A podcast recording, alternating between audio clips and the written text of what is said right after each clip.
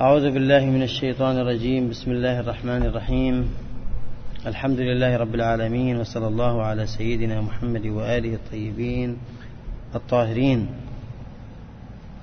بحول الله وقوته نبدأ الدرس الرابع في رحاب سورة يوسف عليه السلام.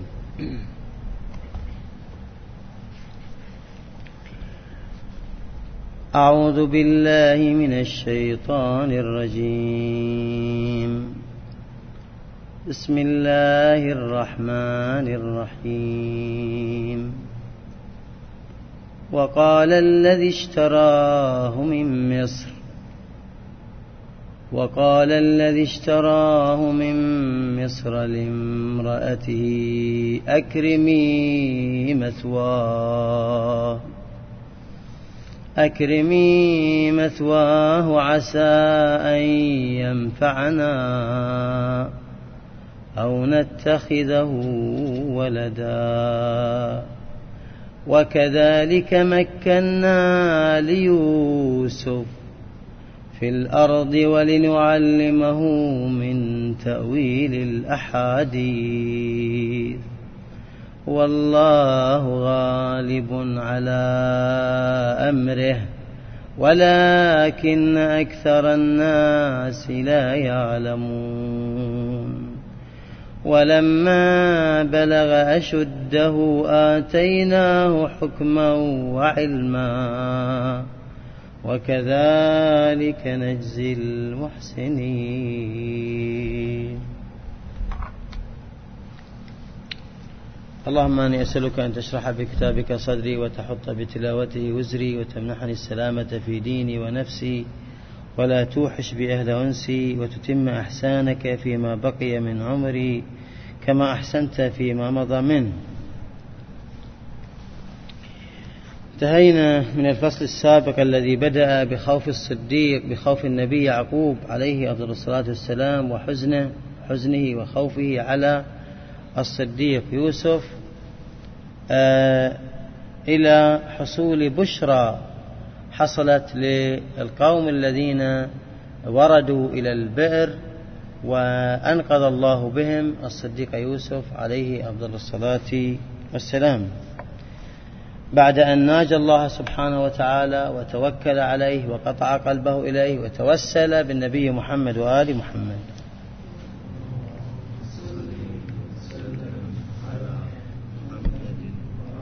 وقد حظي بمقامات جميلة آه، نؤكدها طبعا بخطوة عملية. قلنا أن وراء كل وحشة ووراء كل ألم ألم وأنس. وهذه القضية ليست قضية جزئية. يعني هذه صورة مصغرة للحياة. الحياة وحشة إن لم تعمر بالإيمان. الحياة مخيفة ولهذا على الإنسان أن يخرج من وحشتها ومن ظلمتها وذنوبها وما إلى ذلك من هذه الأمور. ولهذا كأمر عملي هناك عندنا ما يعرف باليونسية. اليونسية هو ذكر أن يقول الإنسان نفس ما ذكره النبي يونس عليه السلام عندما كان في بطن الحوت.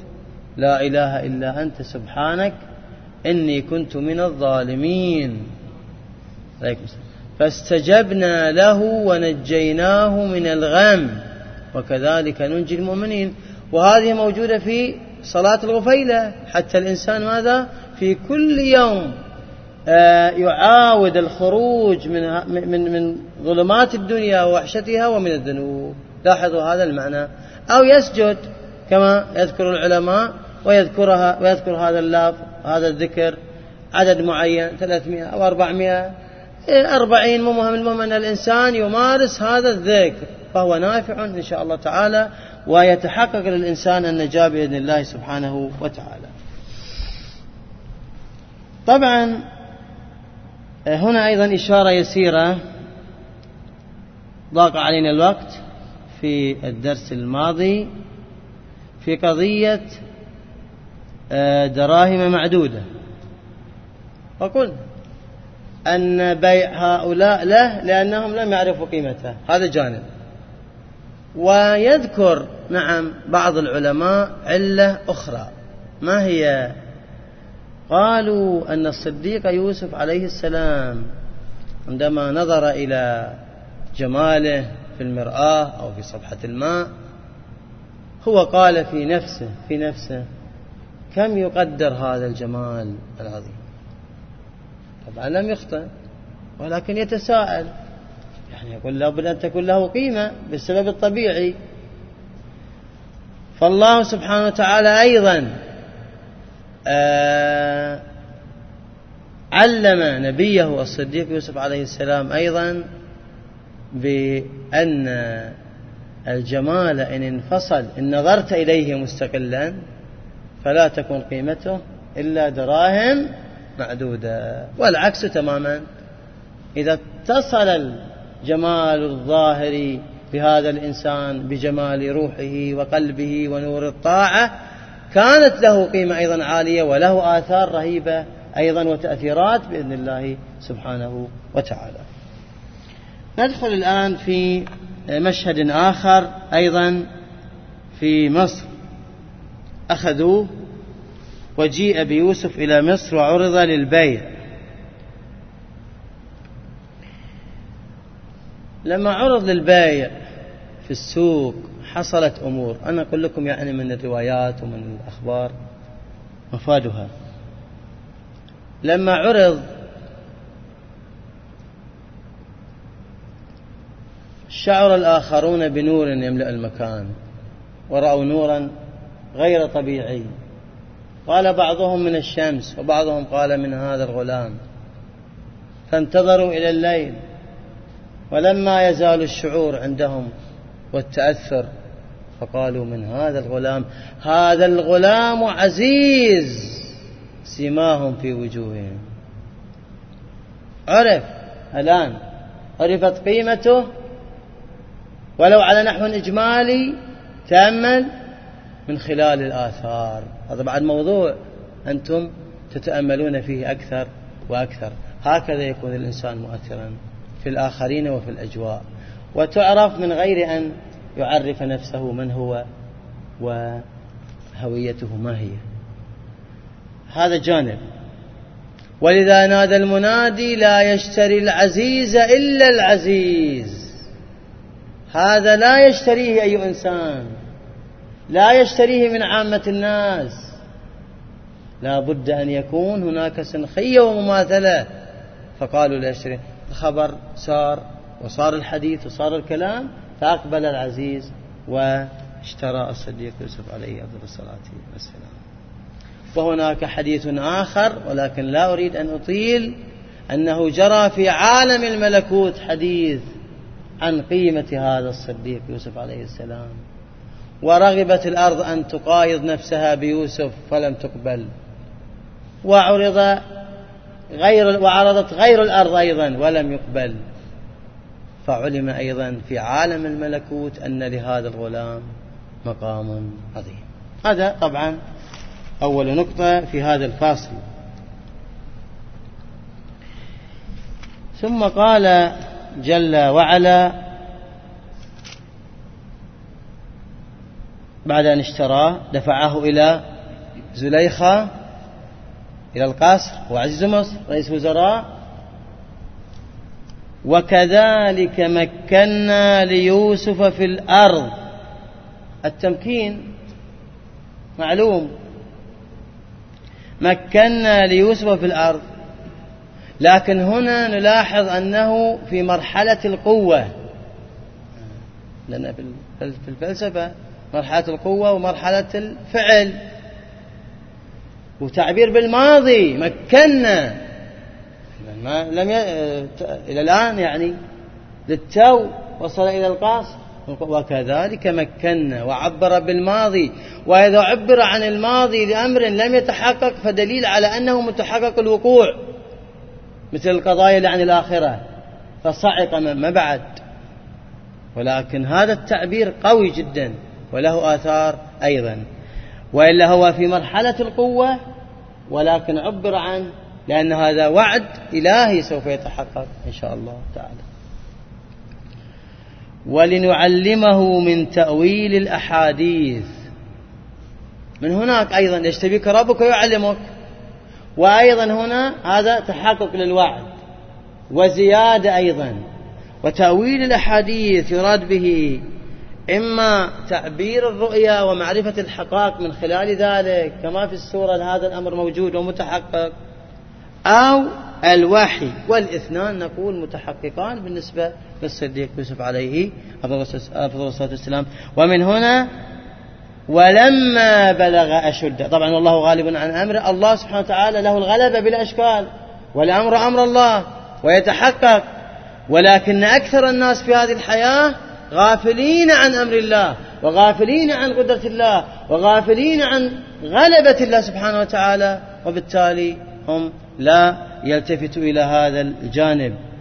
وإلا فإن الله لا شك ولا ريب هو صاحب القدرة الكاملة المطلقة. ولما بلغ أشده لاحظ؟ الآن هذا دليل أيضا على أن الوحي نحن ذكرنا أن آه وأوحينا إليه لتنبئنهم لا تمثل هذه الوحي. الآن هنا الوحي. ولما بلغ أشده الأشد من شدة فتل العقدة بإحكام. ولذا معنى الأشد الاستحكام. إحكام الشيء بشكل قوي. الاستحكام الجسماني والروحي أيضا.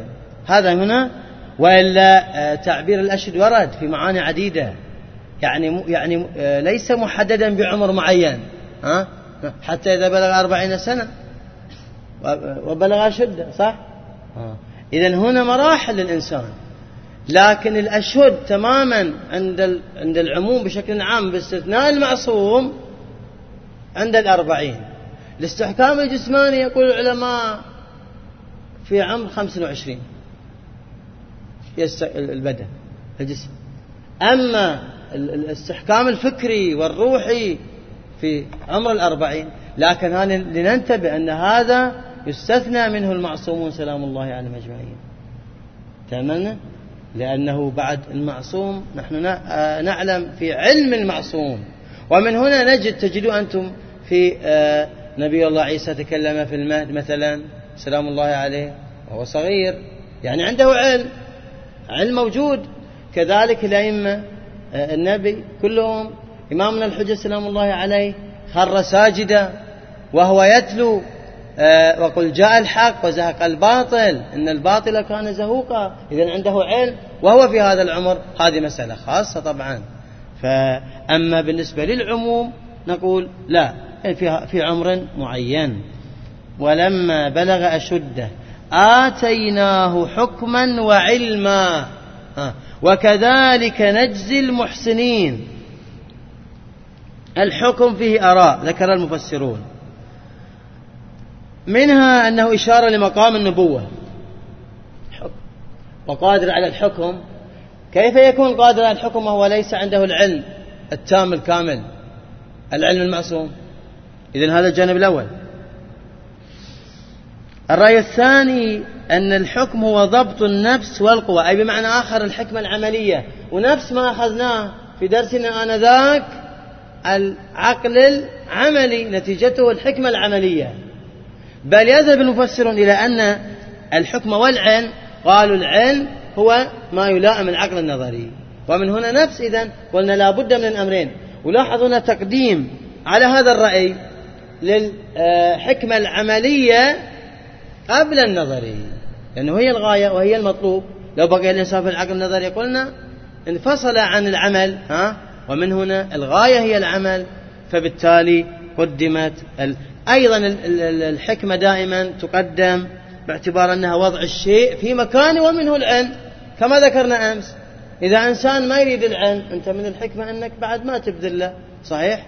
فدائما نجد أن تطبيقات الحكمة آه، مفعلة حتى في مسألة العلم ولذا نجد هنا مقدمة والرأي الثالث أن الحكم هنا أريد به مقام النفس المطمئنة وأريد بالعلم وأنر أبصار قلوبنا بضياء نظرها إليك. كمناجاة أمير المؤمنين في شعبان أن أن أريد به الأنوار القدسية من عالم الملكوت التي تنزل على قلب الإنسان. نسأل الله أن يرزقنا وإياكم في ليالي القدر العظيمة. إذا هذه ثلاثة آراء وعلى كل حال نحن نجد الآن أن هذه المعاني كلها متحققة أيضا في الصديق يوسف سلام الله عليه. نعم آه، ذكر الآراء يتفاوت لو كان غير المعصوم. يعني يعني هنا خاص تأملوا ليس عام اصطلاحي تمام؟ وإلا لو كان غير المعصوم ما نستثني ماذا؟ سنستثني مقام النبوة. نبقي نعم بلوغ مقام النفس نبقي الحكمة المتعالية. ولكن يتخصص المعصوم بماذا؟ بالرأي الأول. ولهذا هنا الآية إذا لها إشارة إلى الصديق يوسف سلام الله عليه. إذا هذا الآن الفصل الجميل الذي انتقل يوسف من تلك الظلمة ومن ذلك العسر إلى قص. لاحظ شوف شوف شوف الآن هذه نتائج عظيمة. حتى يعلم الإنسان بالإيمان ماذا سيحصل عليه. بل المسألة مضطردة. يعني كلما كانت الشدائد التي تمر به أكثر ستكون النتائج أكثر. شوف من جوب ولاحظ النتيجة في قصر. يعني حتى في الناحية المادية أصبح في قصر ما شاء الله. هذه لذا على الإنسان أن يصبر في أموره وأن يلزم طريق الإيمان وينتظر. وعندها ستكون هذه النتائج بإذن الله سبحانه وتعالى. آه. الآن دخل القصر وبدأ وعاش في القصر.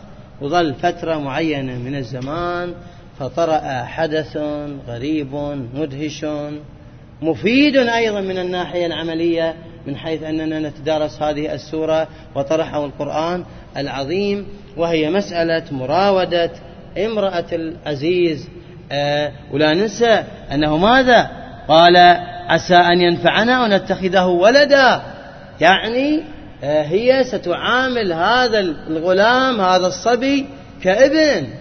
وإذا حصل الشعور بأنه كابن المفروض يمنع آه حصول مثل هذه الأمور. ولكن لاحظ دقة القرآن العظيم ولاحظ هدي القرآن العظيم. قوي قلنا نحن القضية بالأولوية. يعني نحن عندما نتعامل مع هذه القضية ماذا نقول؟ نقول هذه كأمة ها؟ وتنظر إليه كابن ومع ذلك حدثت المراودة وهذا وحدث هذا الحدث الخطير. إذا من باب أولى أن يحذر الإنسان وأن يخاف. من باب أولى أن النساء مثلا لعل هذا كلام يصل إلى النساء إن شاء الله مثلا ويستفدن أيضا منه ها؟ أن يحذرن من هذه الأمور. تقول والله هذا مثل ابني هذا مثل أخوي. ماكو مانع أن يكون معي في البيت في خلوة. لأنه ما هناك مشكلة. ها؟ لأن هذا مثل أخوي. لا نقول لا. إذا, إذا يعني ذكرت المرأة هكذا أو الفتاة نقول لا. نجيب القرآن ونقول القرآن شوفوا هذا حصل لأن القضية في الأجواء والقضية في الأمور الأخرى المؤثرة التي تؤدي إلى الافتتان. فعلى الإنسان أن يعمل على المقدمات والأجمل على مقدمات المقدمات بعد. ويحذر منها. نشوف ماذا في هذا الفصل. وراودته التي هو في بيتها عن نفسه وغلقت الأبواب وقالت هيت لك. قال معاذ الله. إنه ربي أحسن مثواي إنه لا يفلح الظالمون.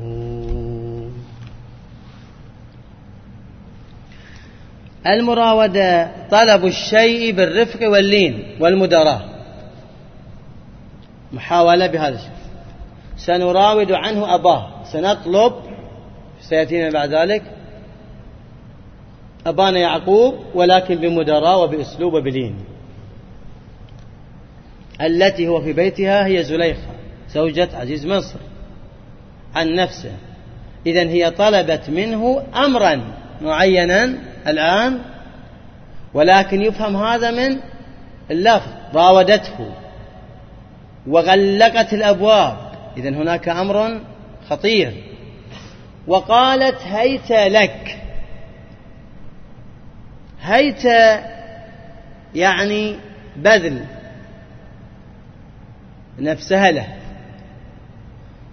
ومن مجموع القرائن اللفظية والحالية واستعادة الصديق يوسف والروايات أنها أرادت الفعل الجنسي الخطير المحرم الذي هو جريمة جريمة الزنا والعياذ بالله. هذا الجانب الأول. وغلقت أحكمت غلق آه غلق فيها زيادة مباني. يقول زيادة المباني تدل على زيادة المعاني. تمام؟ غلق قتل غير قتل. قتل غير قتل. لاحظ؟ إذا من هذا المنطلق آه، هي أحكمت الأمور ولكن الأمور لن تكون بيدها لأنها بيد الله عز وجل وبأيضا إيمان هذا الفتى. زين. وطبعا قامت بوسائل كثيرة حتى أنها وضعت كما يذكر آه، المفسرون مراية من جميع الجهات حتى لا ينظر إلى غيرها ويكون منشدا إليها من جميع الجوانب. لكن نلاحظ هنا وهنا عنوان نستطيع أن نطرحه مهم. مهم في السلوك وهو السؤال كيف يمكن التخلص والخلاص من المعصية في حينها يعني؟ لأنه ترى الإنسان يكون بعيد ما بعد يقع يقول له سهل. لكن أحيانا لا قد يكون في موقف كهذا الموقف. فلعله يوجد لنفسه مبررات. يقول أنا لا لم أستطع أن أتخلص الظروف كلها محكمة أمامي. النص هنا يقول لا مبرر أمام الإنسان إطلاقا. والله سبحانه وتعالى سينقذه. ولهذا مباشرة ما هي العوامل الأربعة؟ قال معاذ الله الاستعاذة واللجوء إلى الله سبحانه وتعالى. اثنين إنه معاذ الله أيضا فيها ذكر الله عز وجل. لاحظ استعاذة وذكر الله عز وجل. اثنين ثلاثة إنه ربي. الوفاء تذكر أن الإنسان عليه واجب الوفاء لمن ينعم عليه ويغدق هذه تمنع من المخالفة. أربعة تذكر العاقبة. آه، آه، نعم في الآخرة أو في الدنيا إنه لا يفلح الظالمون. أنا إذا استجبت سأكون ظالم ظالم لنفسي. ها؟ وبالتالي لا أحصل على الفلاح وبالتالي بهالأربعة العوامل الإنسان يتمكن من الخلاص. أشيعوا مثل هذه النقاط في أوساط الشباب حتى يستعينوا بها إن شاء الله. تعالى. ولقد همت به وهم بها لولا أن رأى برهان ربه. كذلك لنصرف عنه السوء والفحشاء. إنه من عبادنا المخلصين. أقدمت همت الهم القصد والإقدام. هنا كلام عقائدي عقدي مهم. وهم بها لولا أن رأى برهان رب هنا أيضا آراء. لابد أنا ما أريد أطرح كل آراء لكن ما يهمنا أكثر. باعتبار أن بعض الآراء قد يفهم منه أنه قدح في عصمة الصديق يوسف وهو نبي. سلام الله عليه. تمنى؟ أو لا أو أن يكون الهم ليس أمرا مخالف للخلق العظيم للأنبياء. هذا أمر هل العقل يقبله أو يرفضه؟ بعض الرأي هذا الرأي وهو قليل جدا وشاذ يعني ليس مشهور. ولكن يدفع بالرأي الأقوى. الرأي الأقوى ما هو؟ هو الذي ذهب إليه صاحب الميزان سيد علامة طباطبائي رضوان الله عليه وأبينه إن شاء الله تعالى. هنا همت به مطلق اللفظ مطلق تامة همت به. أما الصديق يوسف ماذا؟ لولا أن رأى برهان ربه. فهو قصد مقيد بشرط عرفنا الفرق؟ هم وقصد مقيد بشرط إذا لم يتحقق الشرط هل يتحقق؟ اللازم هل يتحقق؟ إذا مقيد بشرط ولم يتحقق الشرط لا يتحقق. أها. إذا شوف من هذه سيد علامة وصل إلى رأي الرأي الأقوى والجميل الحقيقة قال القصد هنا متوقف على الشرط والشرط لم يتحقق. وعلى هذا أيضا تؤكده الرواية والرواية إذا طبعا محققة وقوية بعد خلاص نكتفي بها. ولكن هذا الرأي جميل. ونفس السيد العلامة لعله أخذ من الرواية نفس التعبيرات. ماذا قال؟ في قضية محاورة المأمون لإمامنا الرضا عليه السلام. سأله عن الآية. قال تقولون أن الأنبياء معصومون. فما معنى ولقد همت بي وهم بها؟ فماذا قاله الإمام؟ قال لقد همت به ولولا أن رأى برهان ربه. شوف تقديم وتأخير. ولولا أن رأى برهان ربه الصديق يوسف لهم بها. ثم قال الإمام سلام لكنه كان معصوما والمعصوم لا يهم بذنب ولا يأتيه. حتى قال المأمون متعجبا لله درك يا أبا الحسن. ها؟ آه إذن هذا الرأي الذي دائما نرد على من يأخذ هذه الآية. و بل أن بعضهم من ضمن يعني في مسألة البرهان البرهان فيه آراء أيضا. ما هو البرهان هذا؟ لو البرهان الدليل صحيح؟ البرهان ما يكشف للإنسان دليل عقلي دليل وجداني ها؟ فهذا البرهان قيل أنه العلم وقيل أنه معرفة الصديق يوسف لمقام النبوة واستعظامه واستعظام لعظمة الله وهذا ما عليه الأنبياء والأئمة والزهراء ومن على ومن والاهم أيضا. ديمومة النظر إلى عظمة الله سبحانه وتعالى بالتالي ما يغفل عند هذا الفكر. أمير المؤمنين هم نستعضد به؟ ما رأيت شيئا إلا ورأيت الله معه وقبله وفيه. إذا الصديق يوسف بنفس مثابة أمير المؤمنين أيضا أيضا لا يمكن أن يحدث منه السهو والغفلة والتنازع الذي بين العقل والنفس. ولسيد قطب في ظلال القرآن رأي أنه آه الإحساس. قال البرهان إحساس عند الصديق يوسف كبير جدا. متى؟ عندما لن يذكر رواية أن زليخة كان صنما موجودا ولما أرادت أن تهم وضعت قطعة من القماش على هذا الصنم فسألها الصديق يوسف قالت أستحي؟ قالت أستحين من صنم ولا أستحي من الله؟ هذا رأي سيد قطب ورأي جميل على كل حال. الخلاصة إذن لم يهم ولم يقصد.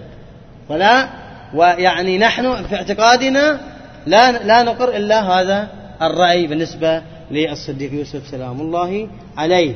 ثم بعد ذلك لا ننسى أن الصديق يوسف كالأنبياء كالأئمة كالزهراء مؤيدين ومسددين من الله سبحانه وتعالى للمستوى العظيم في إيمانهم وتقواهم. ولذا قال كذلك لنصرف عنه السوء والفحشاء. لأن بعض بعض روايات وإن يضعفوها يعني العلماء أنه أراد ضربها حتى يبعدها. هم هم الضرب مشكلة. لأنه إذا ضربها قالوا أراد مراودتها. آه فبالتالي رأى أن هذا الأمر أيضا غير لائق على على هم يضعفوا هذا الرأي على كل حال. لنصرف عنه السوء والفحشاء. وهنا علة ذكرها الباري جل وعلا. لماذا؟ قال إنه من عبادنا المخلصين. ونستطيع أن نضيف أيضا أن نضيف أمرا آخر. الشيطان أليس يقول لاغوينهم أجمعين؟ إلا عبادك منهم المخلصين. فإذا آه الشيطان لا يتسلط على مثل الصديق يوسف حتى أنه والله تتسول نفسه وممكن أن يهم بهذا القصد. إنه من عبادنا المخلصين والمخلص غير المخلص. المخلص نتيجة الإخلاص في القول والعمل الإخلاص في النفس الإخلاص في بالفكر الإخلاص بالقلب ها؟ نتيجة هذه الإنسان إذا تطور يكون من المخلصين ومن الذين يستخلصهم الله عز وجل. وقلنا نحن نريد أن نطلب الله عز وجل في ليالي القدر أن نكون من الذين يستخلصهم وأن يقربهم واستبق الباب وقدت قميصه من دبر وألف يا سيدها لدى الباب وألف يا سيدها لدى الباب قالت ما جزاء من أراد بأهلك سوءا إلا أن يسجن أو عذاب أليم قال هي راودتني عن نفسي وشهد شاهد من أهلها. سبق. سباق. تحرك يوسف وهرب. وهذا هي الوظيفة التي يكلف بها الإنسان أن يهرب من مواقع المعصية وأن يسارع في الهرب. ومن هرب أهل الكهف. انظروا إلى ماذا أوصلهم لأنهم هربوا من مواقع المعصية. واستطاع أن يعالج الباب ويفتحه. طبعا وقبلها قدت قميصه من دبر. القد هو الشق الطولي. إذا شق الإنسان شيئا بالطول هذا القد. وإذا بالعرض قطع القط قطع. عرض ومن هنا كان طوليا. زين. هذا الجانب الأول. ولهذا ورد في الروايات أيضا آه، أن أمير المؤمنين سلام الله عليه ضرباته كانت ضربات علي أبكارا. إذا اعتلى قد وإذا اعترض أو اعترض قط. وألف يا سيدي أهل الباب الإلفاء العثور المفاجئ. آه. هذا اللي ما يحتسب اللي يرتكب المعصية. نستعذ بالله منه. الأجواء عنده ممتازة. وما شاء الله. ولكن سيحدث ما لم يكن بالحسبان قلق وقام بكل الظروف. ولكن لم ينفعه شيء. عادة هذا في قصره أو في عمله عفوا. يعني قصر الحكم أقصد. ما يأتي في وقت معين هذا الذي وقعت فيه. كان وقت العمل يعني. ولكن سبحان الله. يمكن عنده مشكلة ذاك اليوم. يمكن بطنه عورة يمكن رأسه عورة ما ندري. صحيح. المهم أنه جاء الله سبحانه وتعالى أرسله فرأى ذلك الموقف. لاحظوا هنا ماذا حصل؟ مباشرة. هي الآن واضح الافتضاح. قالت ما جزاء من أراد بأهلك سوءا. هنا مكر بل اتهام للصديق يوسف. تخرج نفسها من الأزمة. لأن الدلال قوية وهذا أيضا الشأن الذي يعصي. قبل ما تكلمه يقول أنا ما عملت. قبل ما تكلمه قال أنا ما عملت. ولا لا؟ مسكوه مثلا قال والله ما سويته هو اللي سوى. قال ذاك يكذب هو وياي. ما يفيد. لاحظ؟ واستخدمت. أسلوب قوي مو أسلوب عقل هنا. لأن بالعقل الدلائل واضحة. فاستخدمت اسلوب العاطفة والغيرة. إيه؟ قالت ما ما جزاء من أراد بأهلك. حق علي. سوءا لا ثم بعد قررت العقاب. يعني كأن الأمر ماذا؟ مفروغ منه. ما جزاء إلا أن يسجن. أو عذاب أليم. بعد ليس فقط سجن. يعني هذا تصرف الحقيقة انفعالي واضح واتهام. ولهذا الصديق يوسف عليه السلام لم يسكت. وهذا درس أيضا آخر. أن الإنسان إذا اتهم بشيء معين لم يقم به لا يسكت.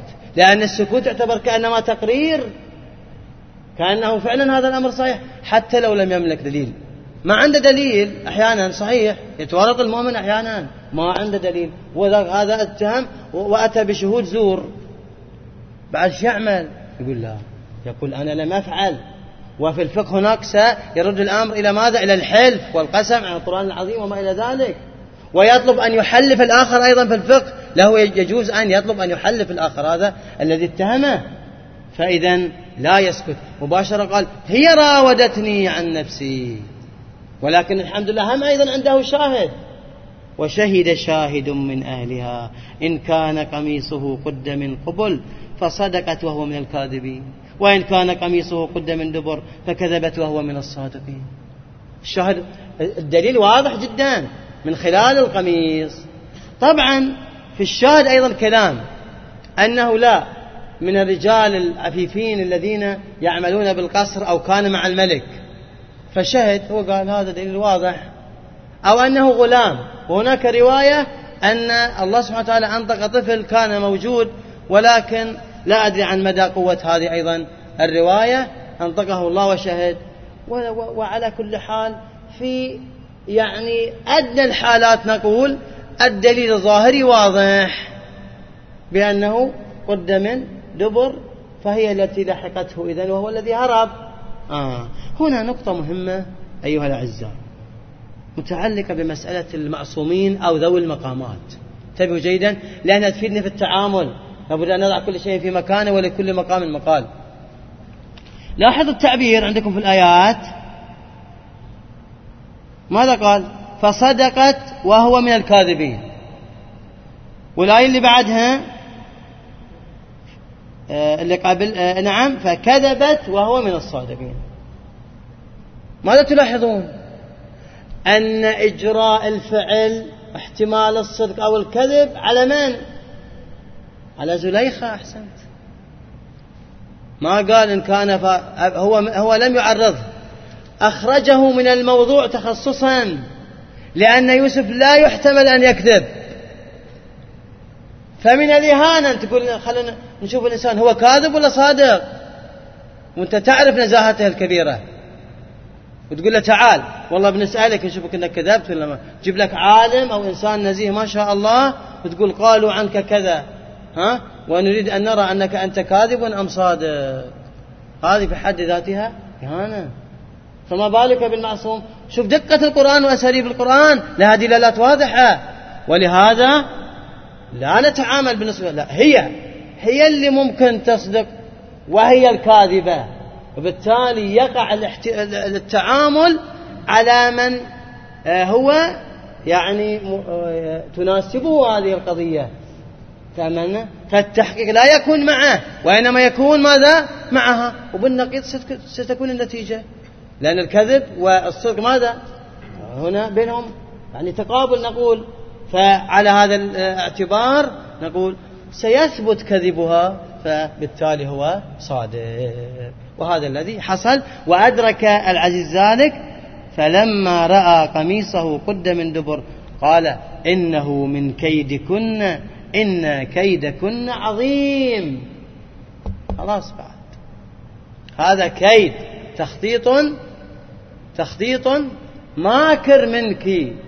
كيد تخطيط ها؟ إن كيدكن عظيم. ونلتفت هنا أيضا إلى نقطة.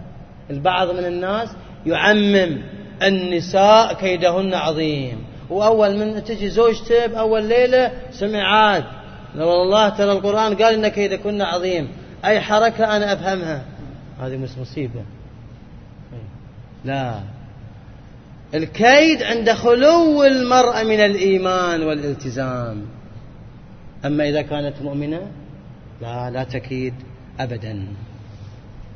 ثم قال آخر نقطة يوسف أعرض عن هذا واستغفري لذنبك. إنك كنت من الخاطئين. تلاحظون أن العزيز تهاون في القضية ما تعامل بشدة ولا ولم يقل تستحقين الطلاق ولم ولم. لماذا؟ لعوامل. اولا الجو لأن هذا ملوك وما عندهم يعني مجو إيمان بذيك المستوى. بعد يوم هو أصلا فإذا خلي القلب من الإيمان ما تحصل الغيرة قوية جدا. تمنى هذه النقطة الأولى. النقطة الثانية لا. أنه قد يكون عنده عقلا ما ما يرفض. ها هذه المسألة ولكن الفضيحة فحفاظا على الحفاظ من الفضيحة الآن لابد أن يغض النظر ويعالج الموضوع بشكل وآخر فقال ليوسف وهو قد رباه ها؟ يوسف أعرض عن هذا أنا لي خاطر عندك أعرض غض النظر لا تدقق لا تقول أعطوني حقي الآن بعد كذا كذا أعرض. والواو هنا استئنافية واستغفري. يعني الخطاب يتوجه إلى جهة أخرى ليس عاطفة. واستغفري أنت لذنبك إنك كنت من الخاطئين. إذا أكد في نهاية القضية يعني خفف الموضوع ولكن أكد على أنها مخطئة وأنهى القضية بهذه الصورة. تبقى بس إشارة واحدة يسيرة. صحيح المحافظة على السمعة وعلى أحيانا العائلة والمجتمع شيء مهم ولكن ينبغي أن نلاحظ أن لا يتزاحم مع عزة من يقع عليه الظلم. والأمثلة يعني كثيرة ها؟ يعني يعني مثلا والله إنسان اغتصب إنسان اغتصب غلام أو غير ذلك آه، أو غير ذلك. نقول نسكت عن الفضيحة. وهذا هذا صار له إذلال مسكين. شخصيته راحت. لابد يرد اعتبار أيضا. فنحن نقول في حدود معينة تكون وإلا يكون المسألة أهم. ولا يخاف ولا يخاف ولا يخاف. يعني يؤدب إذا كان هذا والله يرتكب الجرم تلو الجرم وكل عائلة تقول أنا ما أريد أفتضح. هذا أنا ولدي أو هذا كذا ما أريد هذا. لا مو صحيح ليس صحيح. لابد أن يرفع ويؤدب ولا يخاف على هذا. لأنه ما دام هو مغتصب أصلا ليس له ذنب إن شاء الله تعالى. فبالتالي نستطيع معالجة الأمر من الجهتين. والحمد لله رب العالمين وصلى الله على محمد وآل محمد.